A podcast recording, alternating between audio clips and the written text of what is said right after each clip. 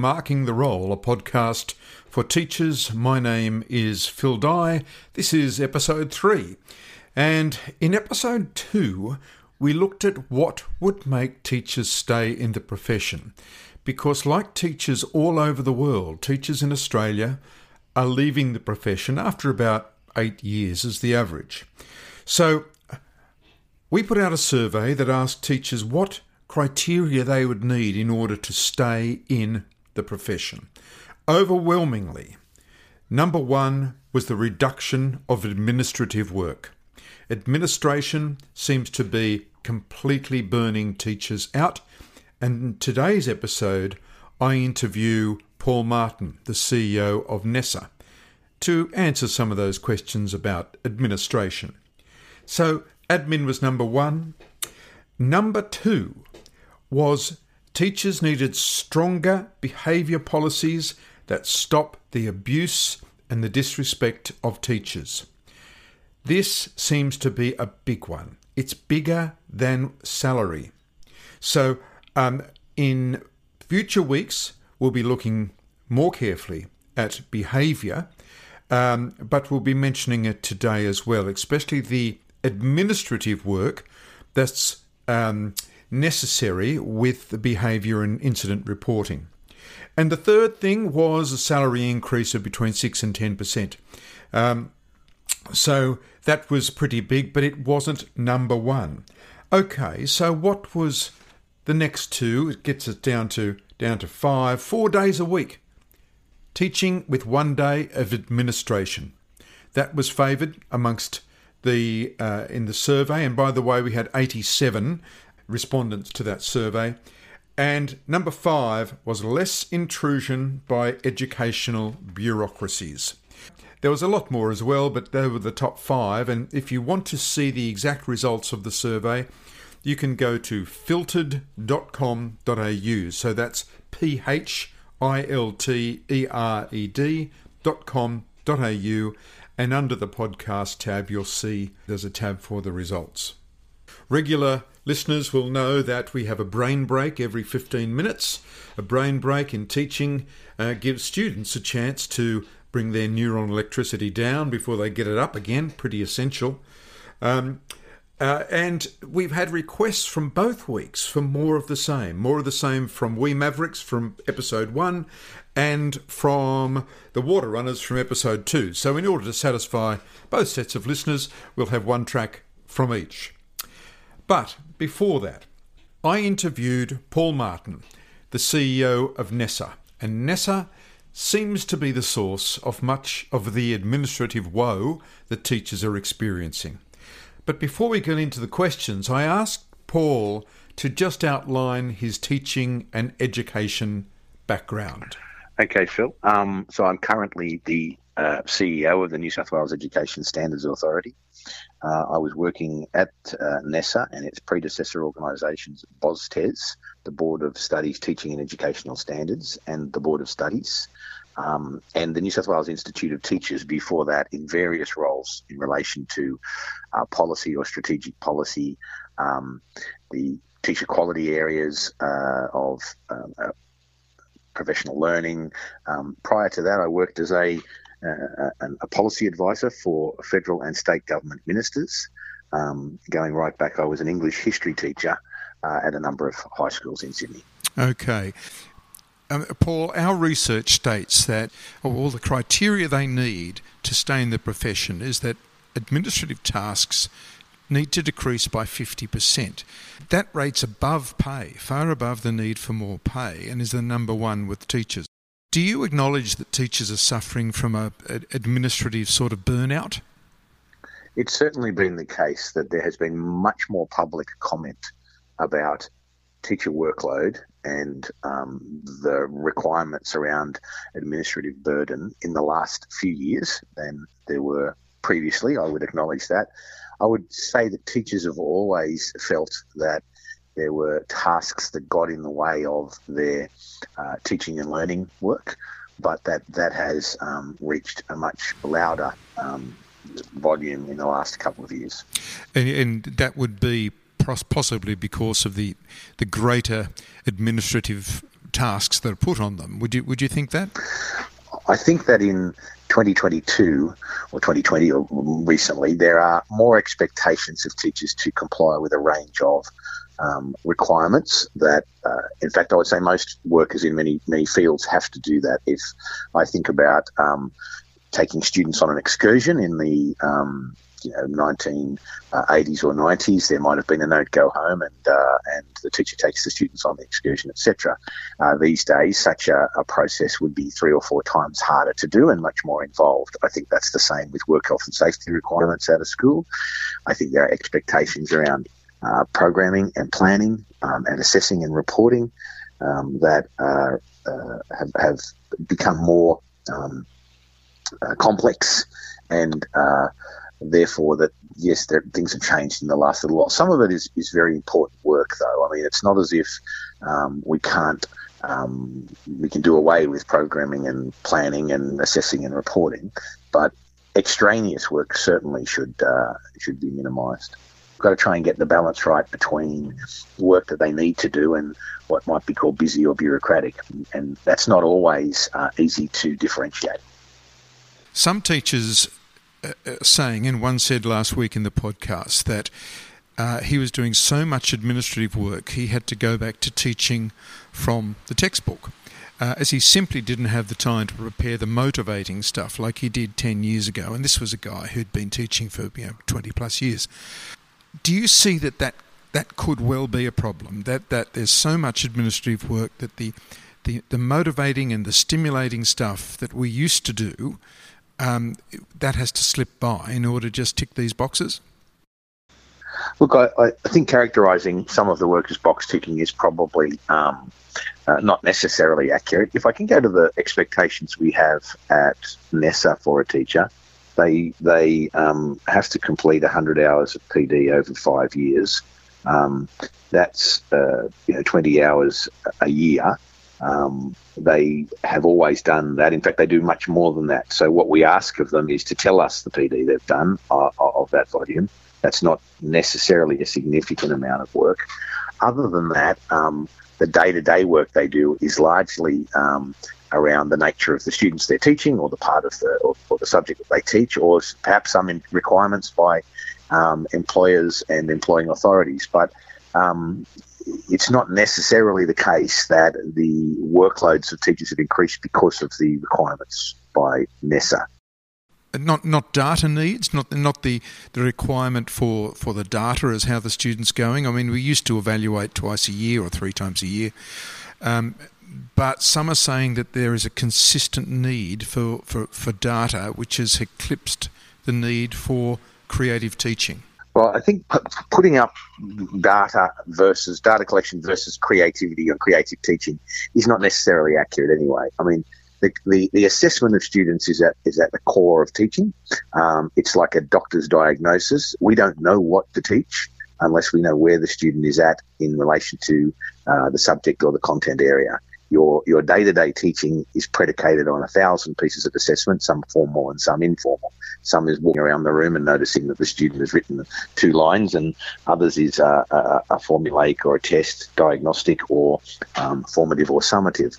To suggest that one mitigates against the other is a sort of simplification of both, I would argue. Having said that, I'm not going to deny the major point that's being made there that teaching has become more complex and there are more demands on a teacher the point I would go to though is what what is absolutely necessary for them to be a teacher in a classroom now and do the complex work that they need to do, and what is, as I said earlier, extraneous. But I'd, I'd be ne- nervous of suggesting that assessment um, is not teaching or doesn't have a role or a relationship to teaching. Uh, yeah, look, I, I, understand it does. It was important when I was teaching too, um, but it certainly wasn't the. Seemingly the, the the demand for the data that we've got today. Um, some teachers have reported that over half of their students in a mainstream class, and this is not a special school, and uh, not a special class, are on the NCCD list. Um, and you, you obviously know what that is. Uh, in other words, half of the students in, in the classes are labelled in some ways disabled, and each teacher has to fill out an individual report on a regular basis back to the NCCD for that. Now, is there anything that could be done to relieve this stress? I know that you can't talk on behalf of the NCCD. This, as well as, as NESA administrative tasks, is really tipping teachers over. Uh, there's a whole range of things there, Phil. Firstly, and I'll go back to the previous point. We don't require teachers to complete, comply, or complete data lists. NESA simply uh, asks teachers to maintain their teaching practice um, as observed by their school and their supervision at their school and do the 100 hours of PD I mentioned earlier. And once every five years, someone says, who's a supervisor, that you maintain your proficiency as a teacher. You're still a licensed professional. So the data requirements are often driven by other factors, certainly not by NESA. I'm not saying they're bad or good, I'm just saying that they're not, generally speaking, in NESA's remit. In relation to students with special needs in classrooms, again, the profile of students has changed quite significantly in the last 25 years, and I think we would all support and applaud the fact that um, students with special needs are integrated into mainstream classes. Um, we don't have the, the same um, differentiation as we used to have where students were not um, in the same classes as, or some students were not in the same classes as other students. The process of, um, of employers and employing authorities or governments identifying uh, what students uh, require additional support is necessarily uh, does necessarily involve uh, teachers and health professionals making judgments about the effects of the disability on the student performance. Um, and I, I understand your point, but again, these are not requirements by NESA. These are requirements often by government agencies with the best intent of making sure that individual students are well supported. But I, I take the point that a, a t- classroom teacher walking into a class in 2022 is looking at a different arrangement, uh, a group of students than one might have in the 1960s. But uh, a significant reason for that is the great strides we've made in making sure that every student gets the education they deserve. Yeah, yeah. Look, I, I spent um, three years working in the disability sector, and and um, I uh, look, I know that it would be great to have some of those uh, individuals I was dealing with in the classroom, but would also be very, very difficult for a teacher to um, have them in the room, and there is no way that some of those individuals could learn anything in the same way as another student could. Um, do you acknowledge that, that that causes a problem for, for teachers? I again would say that uh, the, the organisation of classrooms and who which students are in which class and the support they get is all um, a responsibility of the school and the and the teaching authority, independent Catholic or government, and each school has different methodologies um, for uh, constructing and organising classes. Though there would be some common elements, I would suggest, but you'd have to talk to the authorities about the process of um, assessing students to get support. What I would say that our standards, the teaching standards, the Australian teaching standards, um, require teachers to be able to adjust their lessons to meet the range of learners. Mixed ability teaching has um, been reasonably uh, dominant in Australian and international schools for 50 years, probably, and that's always uh, required teachers to not just teach to the middle, but to appropriately um, uh, attenuate their lessons for the needs of all students. I think the range of students is probably greater because of the issues you've raised in relation to students with disability. But a good professional needs to be able to um, appropriately deliver so that every student is moving. Having said that, it's a difficult job. I'm never going to under um, uh, underestimate just how hard it is to be a teacher in in, uh, in the modern era. It's it's very demanding, but the requirement to make sure that every student gets opportunities in the classroom is not only uh, um, required under various types of legislation. Our teaching standards would say that that is at the very core of being a professional. Um, the supports the supports that teachers get for that is a matter between them and their employer. It's a matter of whether um, your particular school or system or sector uh, provide you with appropriate or additional support. And that's not something that I can talk about. It's generally an industrial matter, or at least a, um, it's part of industrial arguments.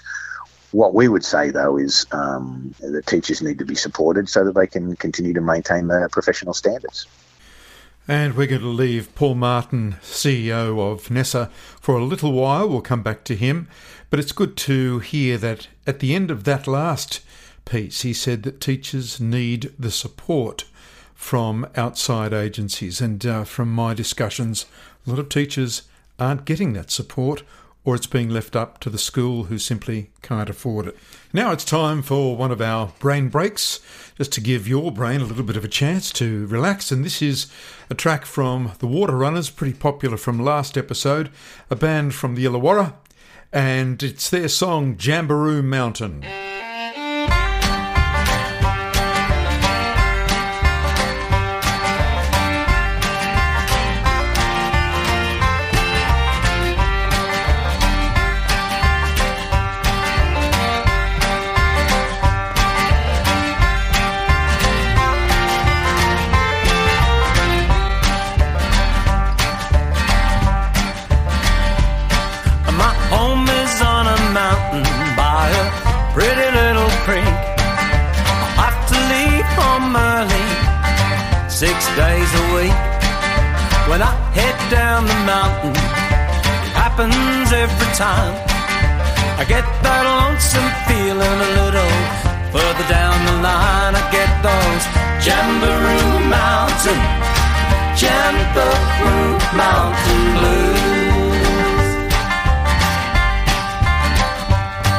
When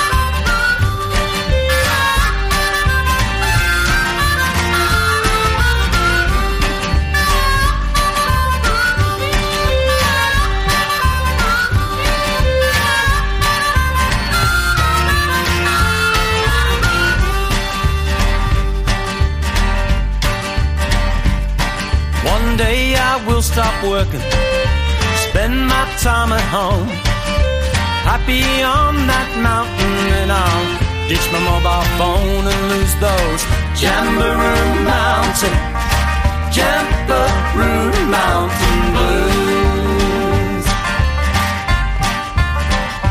Yes, I'll stay at home and lose those Jamberoo Mountain Blues. Yes, I stay at home and lose those Jamberoo Mountain Blues. And that was the Water Runners with their track Jamberoo Mountain. You can get that anywhere you get your music. Um, now back to Paul Martin, the CEO of NESA. I asked him about tertiary teacher training and how well it was doing its job. I know that some teachers have expressed a great deal of concern about the lack of um, readiness that teacher trainees have when they first come out. So, teacher education courses are a bit of a whipping boy for um, um, uh, various commentators. Um, it's always the fault of, and I'm not suggesting you're in this um, grouping, Phil, but it's always uh, the case that whenever there is a question mark about or, or, an argument about the quality of teaching, people say fix up the teacher education courses. I think there's been over 100 reviews of teacher education over the last 20 or so years. Um, they generally come back with some similar uh, themes, one of which is teachers need to know how to manage classes better. Um, then there are uh, also the arguments around um, do teachers know their content and um, can they do the, you know, have, enough knowledge of their of their subject discipline? There are ranges of, of sort of common complaints about teacher education courses. In uh, New South Wales, I think it was under Minister Chadwick, but it was certainly a long time ago now. There was a mandated uh, course uh, unit in um, teaching students with special needs. It's been a mandated course for a very long time. I think New South Wales may be the first state to introduce it. As well as that, every single um, method course where teachers are learning how to adjust their lessons appropriately would would have a fair amount on dealing with the students with special needs or the range of students in the class. Um, there's about 120, I think, teacher education courses in New South Wales. They vary quite uh, widely, but um, I think that they've slowly, um, uh, with the support of NESA, and uh, various uh, rules put in by state and federal governments and their own under their own steam have, have become much better than they were 25 years ago. I, I, certainly think a young person coming out with a master's qualification at Macquarie University or one of the other unis would be much better equipped than somebody in 1985 coming out when I did with a one year dip ed. Um, but they, it's a hard job, and whatever way you come out as a teacher when you've first um, graduated, the the leap from the practicum or the professional experience to to, to a full time classroom teacher is quite a significant one. So um, I understand the point, but I think that we've been getting slowly better, and that uh, when teachers get into teaching and they have proper mentoring and proper supervision and proper support, they become professional reasonably quickly.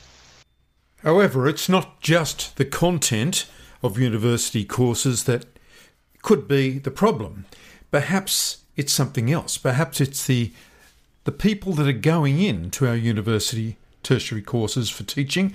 Uh, Ronda Delaney's a teacher that pulls no punches. She says it like it is, and she doesn't care about the consequences.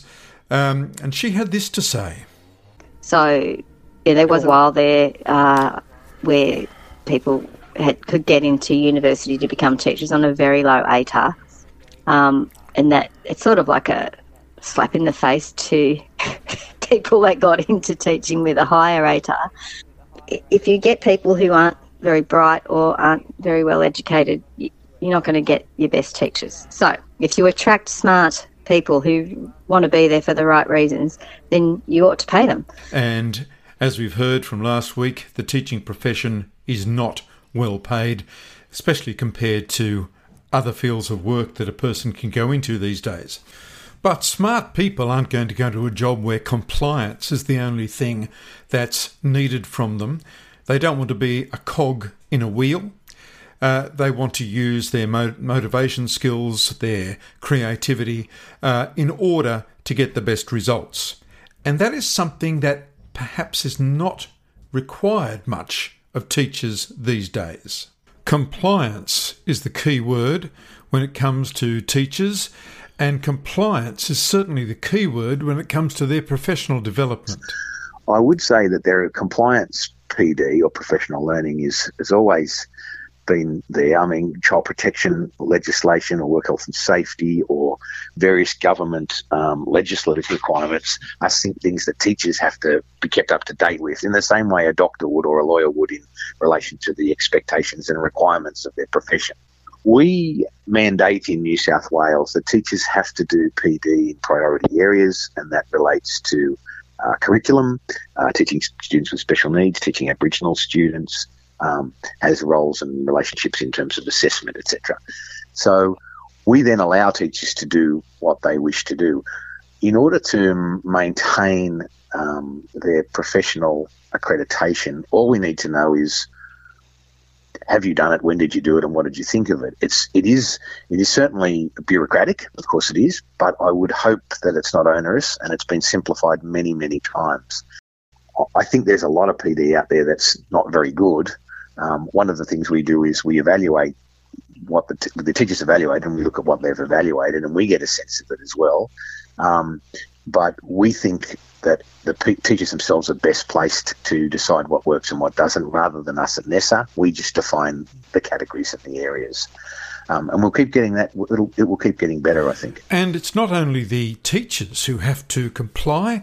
It seems that everyone who rings up NESA and everyone who answers their phone also must comply. Welcome to the New South Wales Education Standards Authority. Please be advised that all our calls may be recorded for quality, compliance, and training purposes. I hope I complied, and I hope if I'm assessed, my uh, evaluation turns out well. I did ask Paul Martin about assessment and evaluation. Assessment is probably, we talked about it earlier, the most complex work that teachers have to do, and I would argue at the core of the teaching learning process. And I don't mean sitting marking tests or quizzes or NAPLAN, I mean deep, um, highly intellectual judgments of student performance mapped to uh, teaching and learning programs and subject content. So a person who's running an assessment program for a whole school is exhibiting significant um, accomplishment as a teacher, or perhaps even leadership as a teacher one of the great things about the standards and the work that we're doing, it's opened up these opportunities to talk about the domains and parts of teaching, to allow teachers to have a common language to understand the work they do, and also to to be able to say this is not just standing in front of kids. This is an, an immensely complex task that um, requires high intellect, deep knowledge, and utter commitment to students. Um, but it is difficult. There's no one denying that. And like everything in the last couple of years, it's been made more difficult by COVID. And so we're nearly at the end of our chat with uh, Paul Martin, who believes that assessment is the most complex and at the core of the teaching learning process. I guess that's why the high school certificate has been written by hand for the last, uh, hmm, I don't know, 100 years. I wrote an article for the Sydney Morning Herald in 2011 called Time for the Digital Exam, and uh, it's taken a long time for that message to actually be heard. But um, it seems sometime soon HSC students will be able to use a laptop or a computer, so that'll be great. Paul Martin, CEO of NESA. Thanks for being a guest on Marking the Role. Absolutely, Phil. It's been a pleasure, and um, uh, I, as I said earlier, I, I couldn't but uh, congratulate the teachers of New South Wales and Australia. They've done an amazing job over the last couple of years. Yes, they certainly have, and I think they deserve a little bit more money and a little bit less admin work. But anyway, we'll work towards that. Um, we're nearly towards the end, but we're going to round off uh, this episode with a few other comments. But first off, our second brain break with a track by We Mavericks.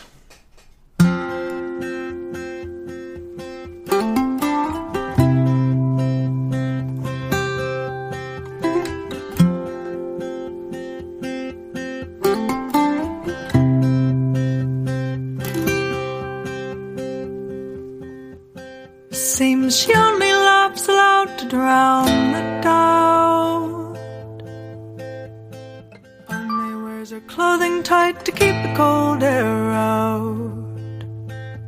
I think she paints her face to hide the hurt. I know she paints her nails to hide the dirt.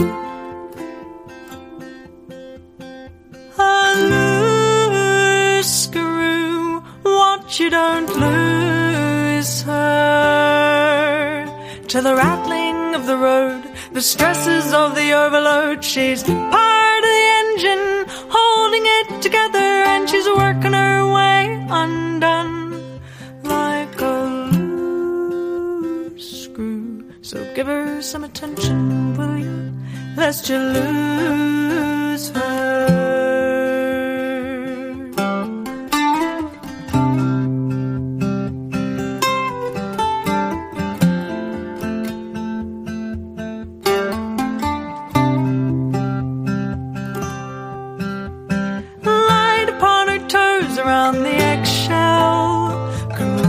She's dancing all alone. I think she pulls you in to test your balance. I know she pushes back to check her own.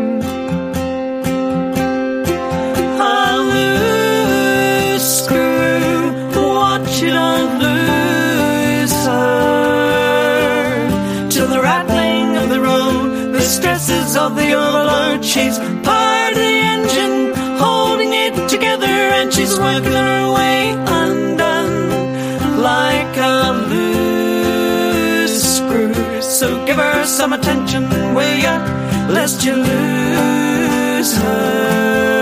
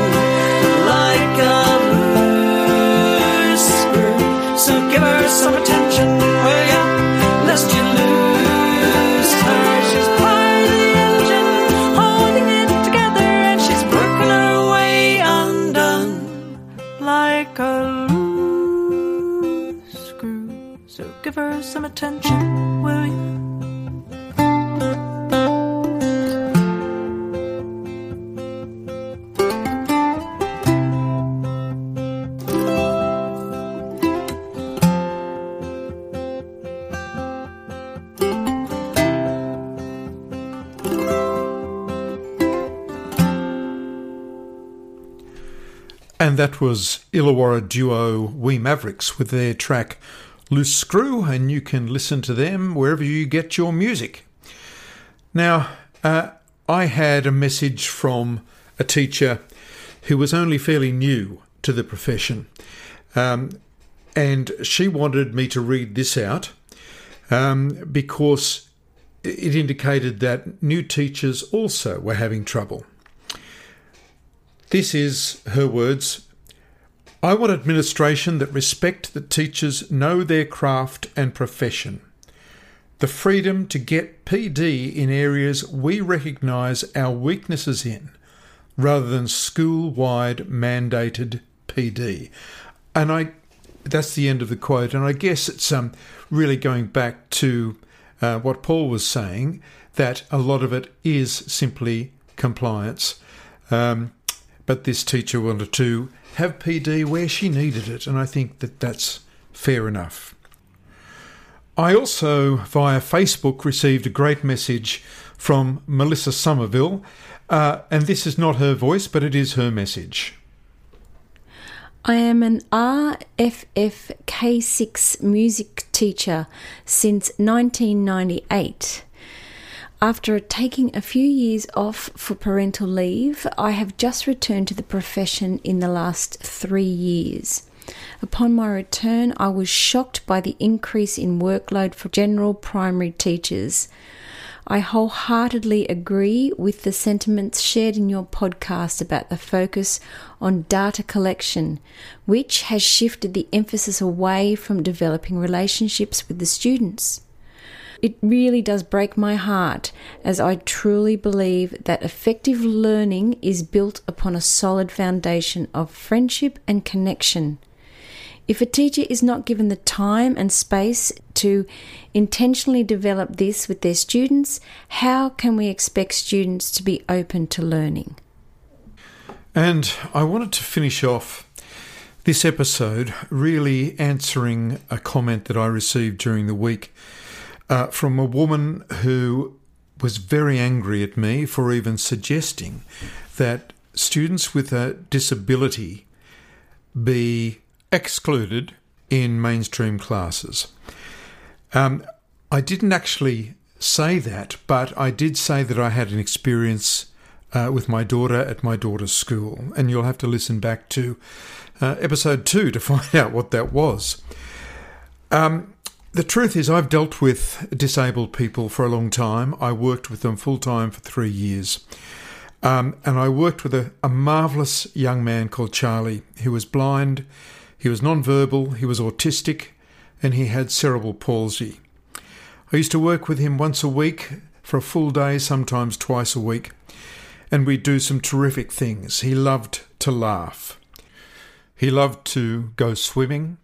He loved to beat the drum when I played the guitar. He loved to ride one of those three wheeler or four wheel bikes around Centennial Park and sit there and, and help drive it along. But I would have hated to see him in a mainstream classroom learning about tessellated shapes. Now, thankfully, his mum opted for a different system because the inclusive way needed the school to adapt to his needs. And she knew that that could never happen, that it could never happen in terms of the content that he needed, uh, that the facilities that he needed, the specialist teachers he needed, and the finances that the school had to give to that. Now, most students with a disability will be just fine in an inclusive mainstream school. But some, like Charlie, need the resources and understanding far beyond what a mainstream school and an overworked, underpaid teacher with 25 plus other students in the class can provide. I hope you've enjoyed episode three of Marking the Role. Please tell your colleagues about it. It comes out every Wednesday, or the next episode is on behaviour. Yes, the number two issue with teachers ahead of salary that teachers are being abused, disrespected, and they need it to stop.